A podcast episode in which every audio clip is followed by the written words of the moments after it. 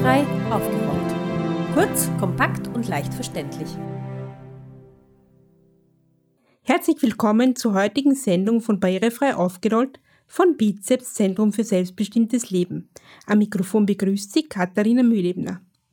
Am 5. Mai 2019 brachte Barrierefrei aufgerollt eine Sendung zum Thema Inklusion in der Schule. In dieser wie auch in vielen anderen unserer Sendungen hatten wir drei Gäste. Das ist uns wichtig, damit wir Ihnen die Themen aus verschiedenen Blickwinkeln präsentieren können. Oft führt das aber auch dazu, dass wir die sehr interessanten Inhalte, die unsere Interviewpartnerinnen und Partner zu sagen haben, aufgrund der Gesamtlänge unserer Sendung einer Kürzung unterziehen müssen. Deshalb haben wir heute einen kleinen Nachtrag zur Bildungssendung für Sie, in dem wir Ihnen interessante Einblicke aus dem Interview mit Tobias Buchner präsentieren, die Sie bis jetzt noch nicht gehört haben. Tobias Buchner zum Thema Inklusion in der Schule, so der Titel der heutigen Sendung.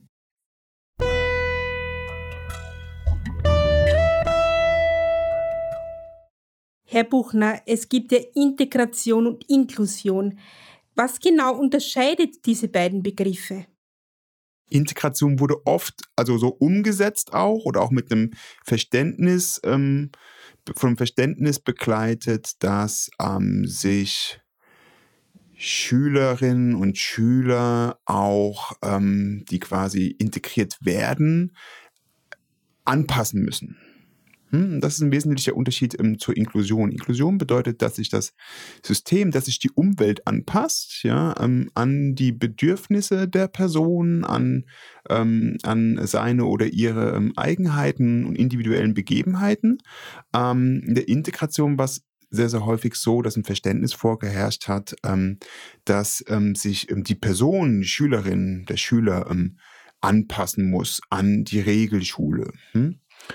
Und ähm, allerdings ist es auch ein bisschen, ein bisschen, also man tut manchmal, heute ist, in, in, hört man sehr, sehr oft, ja, die Integration war früher und das Inklusion ist ähm, jetzt so quasi so ein, so ein, so ein Level-Up, so ein Upgrade. Ähm, in den 1980er Jahren wurde auch schon an vielen Schulen ähm, eigentlich das umgesetzt, was man heute auch an inklusiver als inklusive Bildung ähm, bezeichnen würde.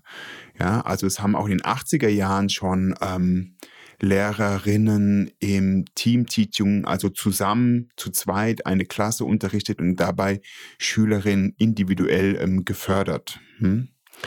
Ähm, inklusive Bildung war aber nochmal ein wichtiger Begriff ähm, der sich dann in den 90er Jahren durchgesetzt hat durch die sogenannte, das ähm, Salamanca Statement, also die Erklärung von Salamanca von der UNESCO. Ähm, das war, wo sich ähm, von vielen ähm, weltweiten Ländern ähm, Politikerinnen und Politiker getroffen haben und beschlossen haben, wir wollen jetzt tatsächlich ein inklusives Bildungssystem aufbauen. Warum war das wichtig? Weil man eben diese Erfahrung mit der integrativen Bildung gemacht hatte, wo es eher zu Anpassungsprozessen gekommen war und wo letzten Endes auch nicht tatsächlich alle Schülerinnen einen Platz in der Schule bekommen haben. Das heißt, man hat die Erfahrung gemacht, ähm, auch mit der Integration. Es ist so ein bisschen, wer kann sich anpassen, wer kann, wer ist denn quasi integrier bar ähm, und dass dementsprechend auch Personen mit einem hohen Unterstützungsbedarf ähm, oder die von ähm, Lehrkräften als besonders schwierig oder eben halt nicht integrierbar erachtet wurden oder von Schulbehörden, dass diesen nach wie vor der Zugang zur Regelschule ähm, verwehrt blieb. Deshalb inklusive Bildung, weil inklusive Bildung bedeutet, dass dass man fix ist, dass das für alle Schülerinnen und dass nicht ähm, irgendwelche Vorstellungen vom Schweregrad ähm, von einer Beeinträchtigung ähm, oder irgendwelche ähm, Fähigkeiten darüber entscheiden, ob eine Person an einer Regelschule jetzt darf oder nicht, sondern dass ein Anspruch und auch ein Recht ist, ähm, das für alle Schülerinnen gilt. Und dass das von Anfang an umgesetzt werden soll. Und nochmal klarer, klarer ausgedrückt hat bei inklusiver Bildung und auch in diesem ähm, Salamanca-Statement dass ähm, sich das, die Schule, der Unterricht an die Schülerinnen anpassen muss und nicht die Schülerinnen ähm, quasi sich an die Schule und an diese relativ starren Strukturen von Schule anpassen müssen. Hm? Das ist ein sehr, sehr hoher Anspruch, der damit verbunden ist. Aber das ist so im Salamanca-Statement und letzten Endes ja auch ähm, in der UN-Konvention oder in nachfolgenden ähm, Schriften auch so festgeschrieben. Kann man jetzt bei uns in Österreich eigentlich schon von Inklusion sprechen oder müsste man streng genommen noch von Integration sprechen?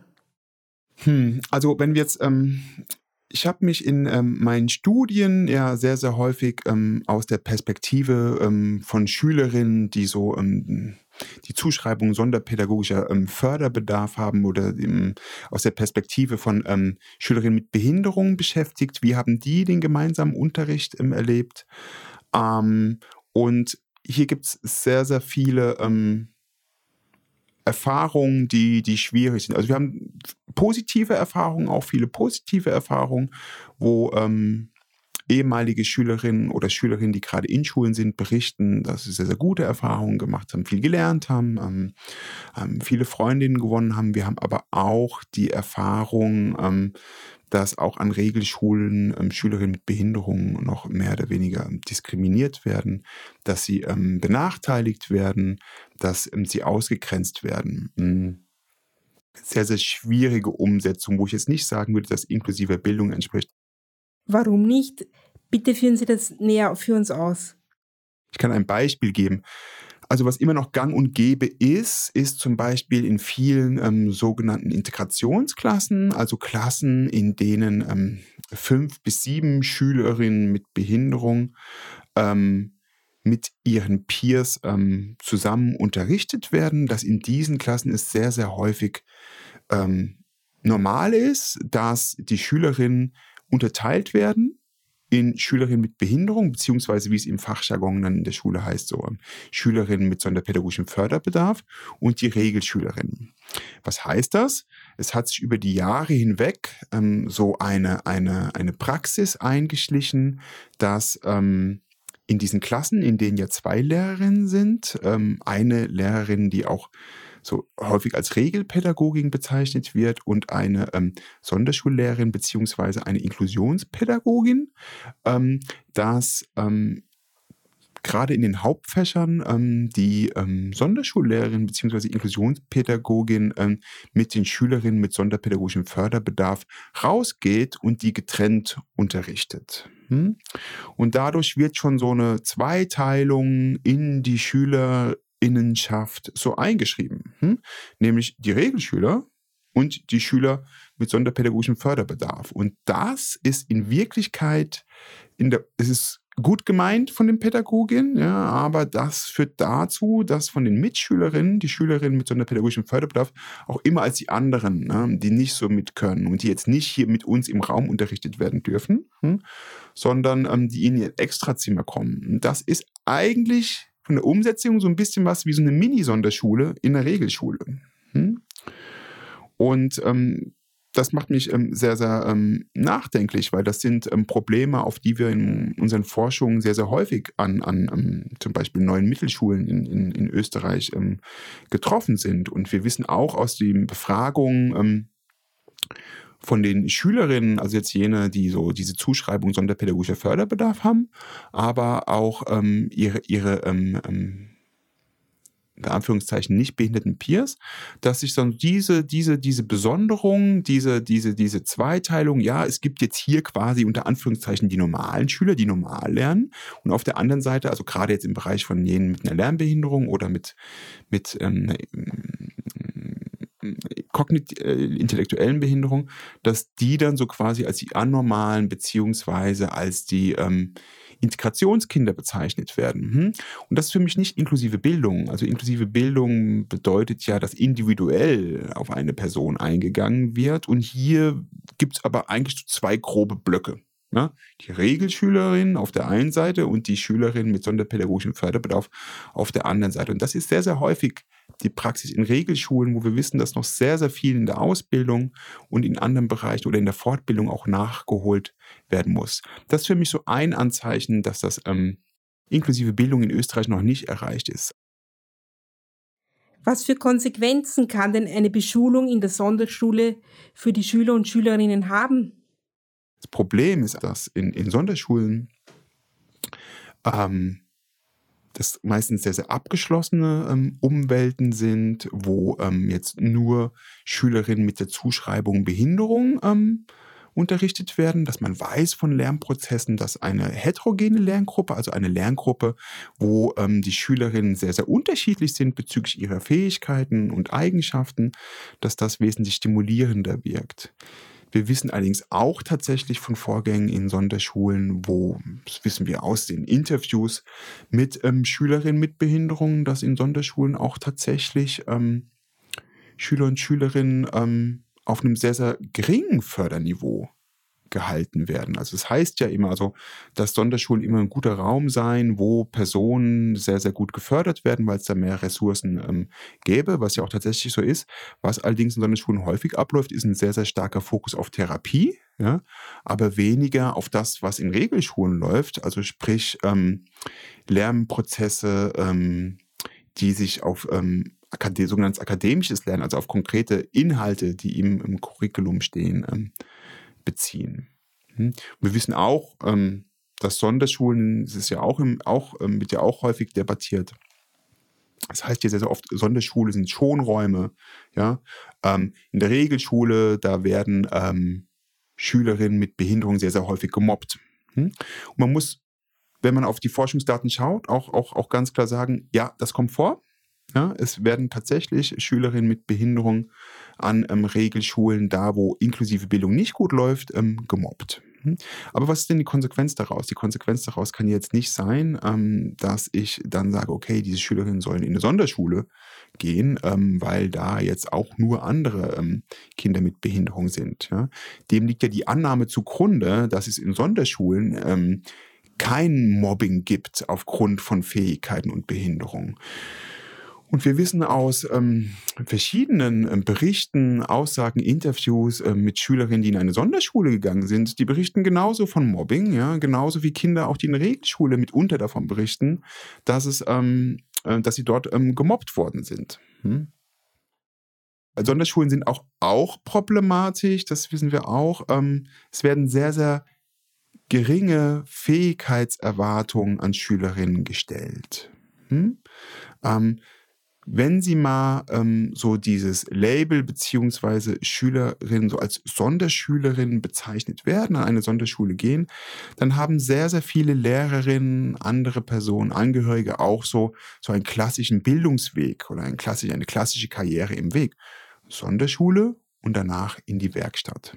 Hm?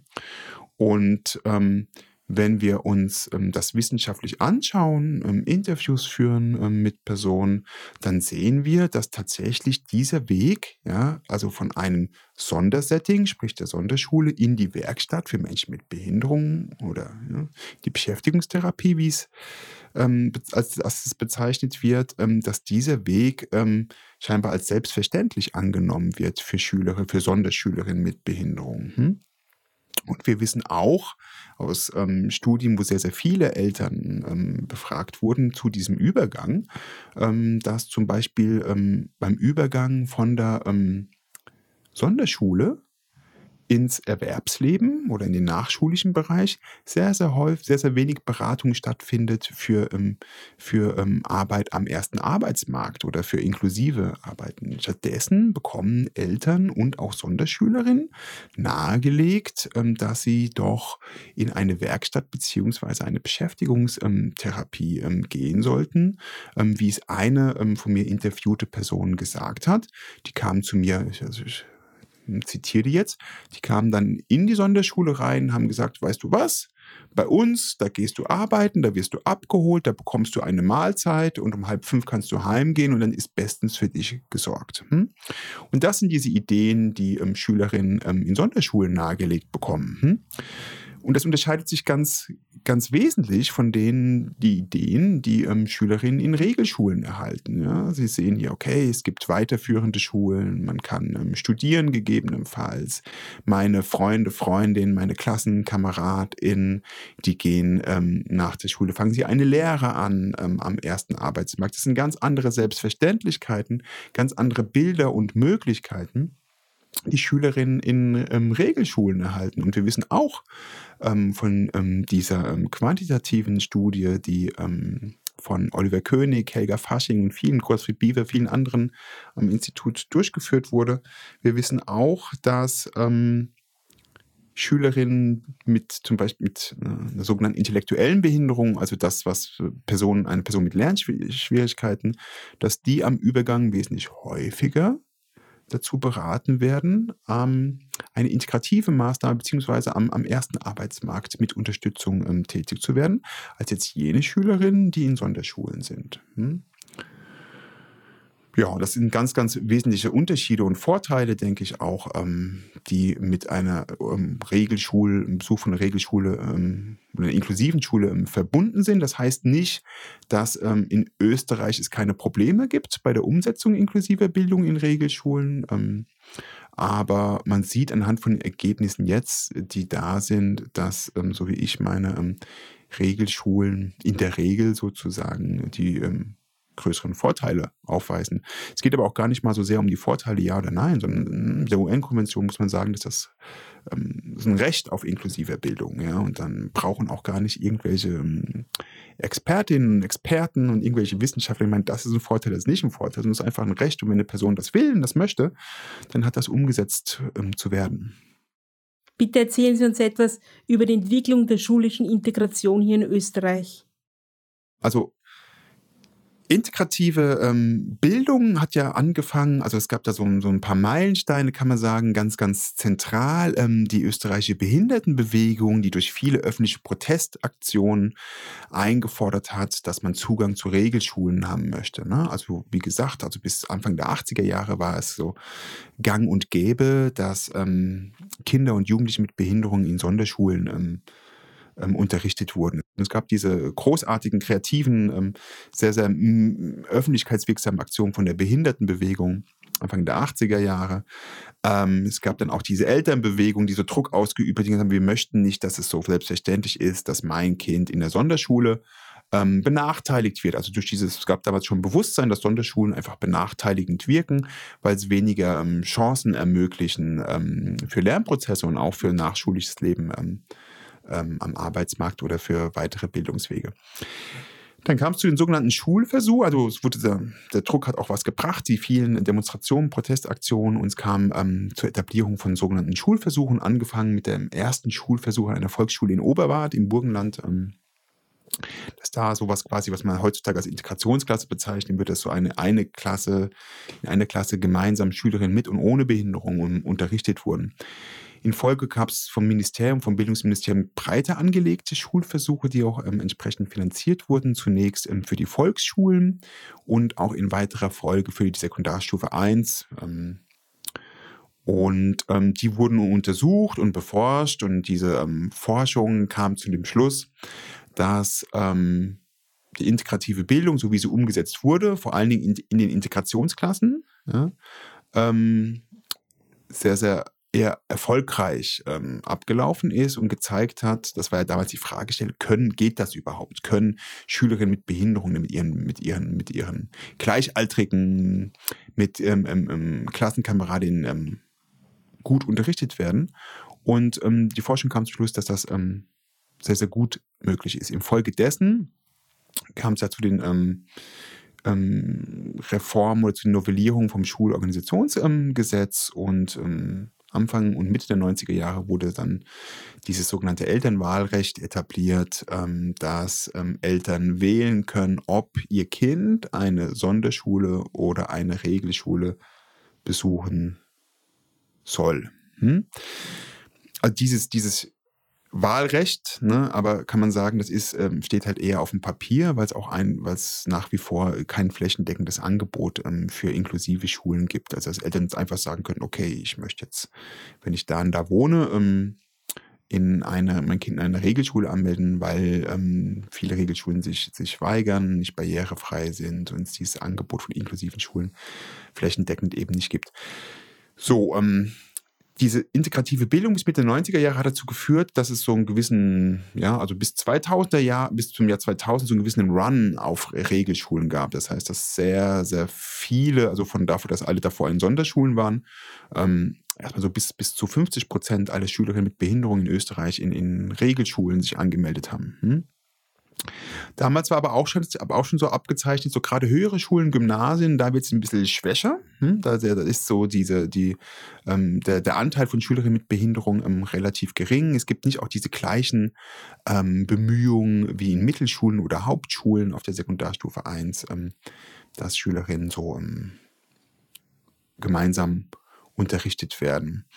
Hm. Ja, dann sind so Debatten auch in den 2000er Jahren, nicht zuletzt auch durch die UN-Konvention, eher auch so stärker geworden Richtung inklusive Bildung und ähm, seit das seit so von 2000, wenn man jetzt nur die Zahlen ne, von Schülerinnen mit Behinderung, die jetzt in Regelschulen unterrichtet werden, anschaut, was ja auch jetzt nicht viel über die Qualität verrät, ja, aber allein von den Zahlen gab es 2000, so bis, bis 2010er Jahre hat das so gestockt, die Anzahl so um rund 50 Prozent von Schülerinnen mit Behinderung, die an Regelschulen waren und auch nicht zuletzt durch die UN-Konvention beziehungsweise auch durch die ähm, politische Leitlinie zur Einrichtung von inklusiven Modellregionen erleben wir seit den 2012, 2013 wieder einen Anstieg ähm, der, Inklu der, der, der, der, des Prozentsatz von Schülerinnen mit Behinderungen, die an Regelschulen sind.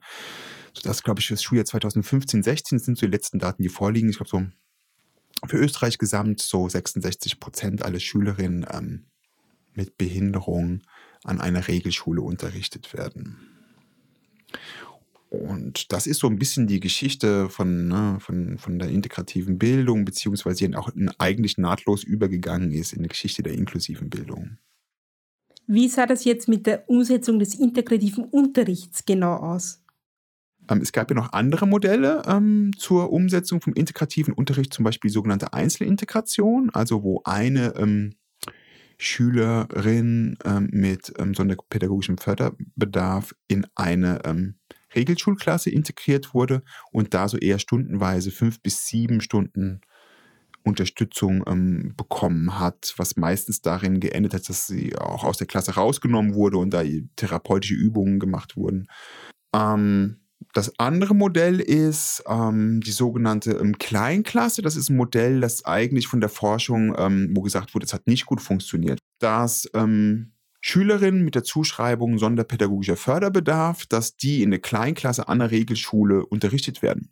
Also sieben bis acht Schülerinnen, hm, dass die so quasi eine Extraklasse formen und dass die dann so zeitweise gemeinsam mit anderen Klassen, sogenannten Regelschulklassen, unterrichtet werden. Dass man davon ausgeht, dass dadurch auch soziale Kontakte entstehen. Hm?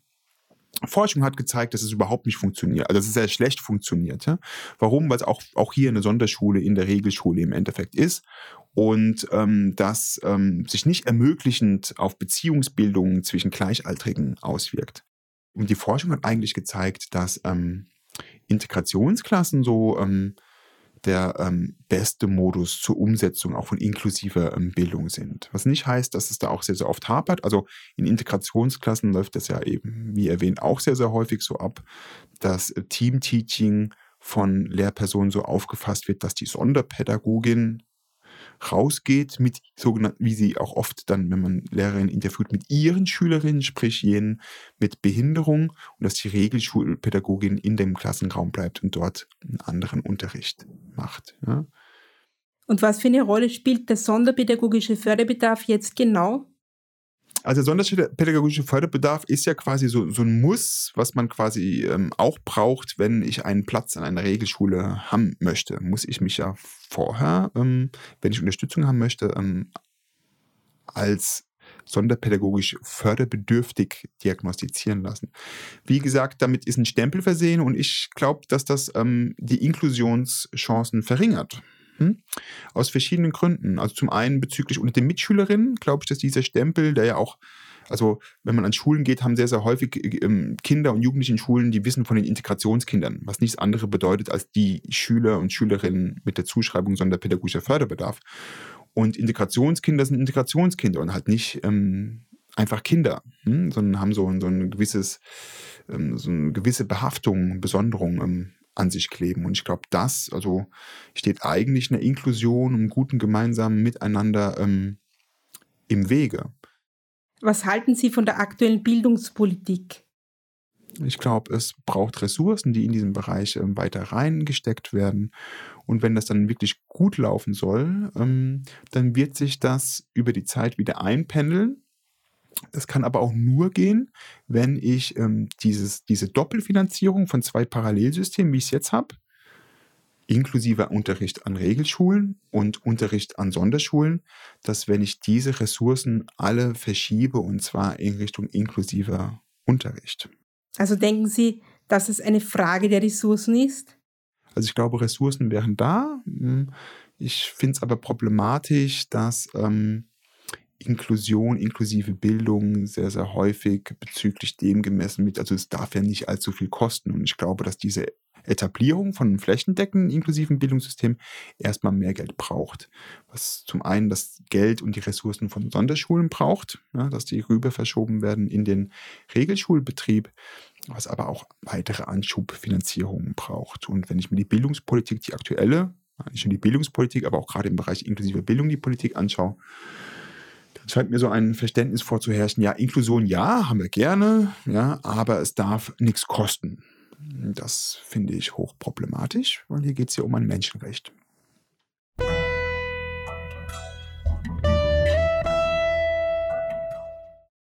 Das war unser interessantes Gespräch mit dem Bildungswissenschaftler Tobias Buchner.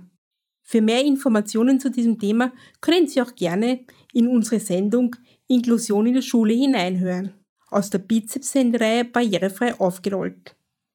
Alle Informationen zu dieser Sendung finden Sie auf www.barrierefrei-aufgeholt.at. Es verabschiedet sich Ihr Redaktionsteam Katharina Mühlebner, Markus Ladstätter und Martin Ladstätter.